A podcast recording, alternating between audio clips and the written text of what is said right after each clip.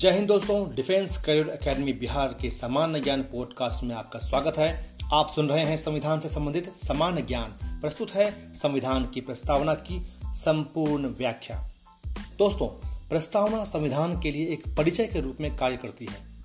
उन्नीस सौ छिहत्तर में बयालीसवें संविधान संशोधन अधिनियम द्वारा इसमें संशोधन किया गया था, जिसमें तीन नए शब्द, समाजवादी, धर्मनिरपेक्ष और अखंडता को जोड़ा गया था। संविधान की प्रस्तावना का निर्माण भारत को एक संप्रभु, समाजवादी, धर्मनिरपेक्ष और लोकतांत्रिक गणराज करने के लिए किया गया। यह भारत के सभी नागरिकों के लिए न्याय, स्वतंत्रता, समानता को सुरक्षित करती है और लोगों के बीच भाईचारे को बढ़ावा देती है। अब हम बात करेंगे प्रस्तावना की। प्रस्तावना के शब्द इस प्रकार से हैं। हम भारत के लोग, भारत को एक संपूर्ण प्रभुत्व संपन्न, समाजवादी पंथ निरपेक्ष लोकतंत्रात्मक गणराज्य बनाने के लिए तथा उसके समस्त नागरिकों को न्याय, सामाजिक, आर्थिक और राजनीतिक विचार, अभिव्यक्ति, विश्वास, धर्म और उपासना की स्वतंत्रता, प्रतिष्ठा और अवसर की समता प्राप्त करने के लिए तथा उन सब में व्यक्ति की गरिमा और राष्ट्र की एकता और अखंडता सुनिश्चित करने वाली बंधुता बढ़ाने के लिए दृढ़ संकल्प होकर अपनी इस संविधान सभा में आज तारीख 26 नवंबर उन्नीस सौ उनचास ईस्वी को एतद द्वारा इस संविधान को अंगीकृत, अधिनियमित और आत्मार्पित करते हैं। दोस्तों, इस प्रस्तावना के चार घटक इस प्रकार हैं। नंबर एक, यह इस बात की ओर इशारा करता है कि संविधान के अधिकार का स्रोत भारत के लोगों के साथ निहित है। नंबर दो, यह इस बात की घोषणा करता है कि भारत एक समाजवादी, धर्मनिरपेक्ष लोकतांत्रिक और गणतंत्र राष्ट्र है। नंबर तीन, ये सभी नागरिकों के लिए न्याय, स्वतंत्रता, समानता को सुरक्षित करता है तथा राष्ट्र की एकता और अखंडता को बनाए रखने के लिए भाईचारे को बढ़ावा देता है। नंबर चार, इसमें उस तारीख 26 नवंबर उन्नीस सौ उनचास ईस्वी का उल्लेख है, जिस दिन संविधान को अपनाया गया था। प्रस्तावना के मूल शब्दों की व्याख्या इस प्रकार है। पहला शब्द है संप्रभुता। प्रस्तावना यह दावा करती है कि भारत एक संप्रभु देश है। संप्रभुता का अर्थ है कि भारत किसी भी विदेशी और आंतरिक शक्ति के नियंत्रण से पूर्णतः मुक्त, संप्रभुता संपन्न राष्ट्र है। भारत की विधायिका को संविधान द्वारा तय की गई कुछ सीमाओं के विषय में देश में कानून बनाने का अधिकार है। दूसरा शब्द है समाजवादी। समाजवादी शब्द संविधान के 1976 में हुए बयालीसवें संशोधन अधिनियम द्वारा प्रस्तावना में जोड़ा गया।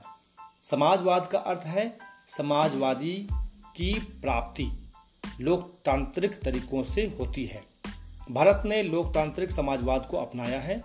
लोकतांत्रिक समाजवाद एक मिश्रित अर्थव्यवस्था में विश्वास रखती है, जहाँ निजी और सार्वजनिक दोनों क्षेत्र कंधे से कंधा मिलाकर सफ़र तय करते हैं। इसका लक्ष्य गरीबी, अज्ञानता, बीमारी और अवसर की असमानता को समाप्त करना है। अगला शब्द है धर्मनिरपेक्ष। धर्मनिरपेक्ष शब्द संविधान के उन्नीस सौ छिहत्तर में हुए बयालीसवें संशोधन अधिनियम द्वारा प्रस्तावना में जोड़ा गया। भारतीय संविधान में धर्मनिरपेक्ष शब्द का अर्थ है कि भारत में सभी धर्मों को राज्यों से समानता, सुरक्षा और समर्थन पाने का अधिकार है। संविधान के भाग तीन के अनुच्छेद 25 से 28 एक मौलिक अधिकार के रूप में धर्म की स्वतंत्रता को सुनिश्चित करता है। अगला शब्द है लोकतांत्रिक। लोकतांत्रिक शब्द का अर्थ है कि संविधान की स्थापना एक सरकार के रूप में होती है, जिसे चुनाव के माध्यम से लोगों द्वारा निर्वाचित होकर अधिकार प्राप्त होते हैं। प्रस्तावना इस बात की पुष्टि करती है कि भारत एक लोकतांत्रिक देश है जिसका अर्थ है कि सर्वोत्तम सत्ता लोगों के हाथ में है।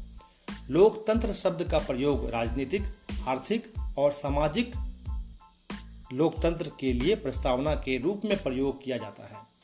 सरकार के जिम्मेदार प्रतिनिधि, सार्वभौमिक वयस्क मताधिकार, एक वोट, एक मूल्य, स्वतंत्र न्यायपालिका आदि भारतीय लोकतंत्र की विशेषताएँ हैं। अगला शब्द है गणराज्य।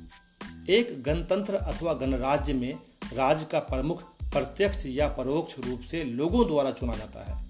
भारत के राष्ट्रपति को लोगों द्वारा परोक्ष रूप से चुना जाता है, जिसका अर्थ संसद और राज्य विधानसभाओं में अपनी प्रतिनिधियों के माध्यम से है। इसके अलावा एक गणतंत्र में राजनीतिक संप्रभुता एक राजा के बजाय लोगों के हाथों में निहित होती है। अगला शब्द है न्याय। प्रस्तावना में न्याय शब्द को तीन अलग अलग रूपों में समाविष्ट किया गया है। सामाजिक, आर्थिक और राजनीतिक, जिन्हें मौलिक और नीति निर्देशक सिद्धांतों के विभिन्न प्रावधानों के माध्यम से हासिल किया गया है। प्रस्तावना में सामाजिक न्याय का अर्थ संविधान द्वारा बराबर सामाजिक स्थिति के आधार पर एक अधिक न्याय संगत समाज बनाने से है। आर्थिक न्याय का अर्थ समाज के अलग अलग सदस्यों के बीच संपत्ति के समान वितरण से है, जिससे संपत्ति कुछ हाथों में ही केंद्रित नहीं हो सके। राजनीतिक न्याय का अर्थ सभी नागरिकों को राजनीतिक भागीदारी में बराबरी के अधिकार से है। भारतीय संविधान प्रत्येक वोट के लिए सार्वभौमिक वयस्क मताधिकार और समान मूल्य प्रदान करता है। दोस्तों, अगला शब्द है स्वतंत्रता। स्वतंत्रता का तात्पर्य एक व्यक्ति जो मजबूरी के अभाव या गतिविधियों के वर्चस्व के कारण तानाशाही, गुलामी, चाकरी, कारावास, तानाशाही आदि से मुक्त या स्वतंत्र कराना है। अगला शब्द है समानता। समानता का अभिप्राय समाज के किसी भी वर्ग के खिलाफ विशेषाधिकार या भेदभाव को समाप्त करने से है। संविधान की प्रस्तावना देश के सभी लोगों के लिए स्थिति और अवसरों की समानता प्रदान करती है। संविधान देश में सामाजिक, आर्थिक और राजनीतिक समानता प्रदान करने का प्रयास करता है। अगला शब्द है भाईचारा। भाईचारे का अर्थ बंधुत्व की भावना से है। संविधान की प्रस्तावना व्यक्ति और राष्ट्र की एकता और अखंडता की गरिमा को बनाए रखने के लिए लोगों के बीच भाईचारे को बढ़ावा देती है। प्रस्तावना में संशोधन के बारे में अब हम बात करेंगे। 1976 में बयालीसवें संविधान संशोधन अधिनियम, अभी तक केवल एक बार, द्वारा प्रस्तावना में संशोधन किया गया था, जिसमें तीन नए शब्द, समाजवादी, धर्मनिरपेक्ष और अखंडता को जोड़ा गया था।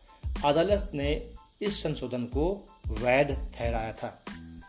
सुप्रीम कोर्ट द्वारा व्याख्या, संविधान में प्रस्तावना को तब जोड़ा गया था जब बाकी संविधान पहले ही लागू हो गया था। बेरूबरी यूनियन के मामले में 1960 सुप्रीम कोर्ट ने यह कहा कि प्रस्तावना संविधान का हिस्सा नहीं है। हालाँकि यह स्वीकार किया गया कि यदि संविधान किसी भी अनुच्छेद में एक शब्द अस्पष्ट है या उसके एक से अधिक अर्थ होते हैं तो प्रस्तावना को एक मार्गदर्शक सिद्धांत के रूप में इस्तेमाल किया जा सकता है। केशवानंद भारती मामले 1973 में सुप्रीम कोर्ट ने अपने पहले से फैसले को पलट दिया और ये कहा कि प्रस्तावना संविधान का एक हिस्सा है और इसे संविधान के अनुच्छेद तीन के तहत संशोधित किया जा सकता है। एक बार फिर भारतीय जीवन बीमा निगम के मामले में सुप्रीम कोर्ट ने यह कहा कि प्रस्तावना संविधान का एक हिस्सा है। इस प्रकार स्वतंत्र भारत के संविधान की प्रस्तावना खूबसूरत शब्दों के भूमिका से बनी हुई है। इसमें बुनियादी आदर्श उद्देश्य और दार्शनिक भारत के संविधान की अवधारणा शामिल है। ये संवैधानिक प्रावधानों के लिए तर्क संगतता तथा निष्पक्षता प्रदान करते हैं। दोस्तों, हमारे पॉडकास्ट को सुनते रहिए, क्योंकि सुनेगा इंडिया तो बढ़ेगा इंडिया। जय हिंद, जय भारत।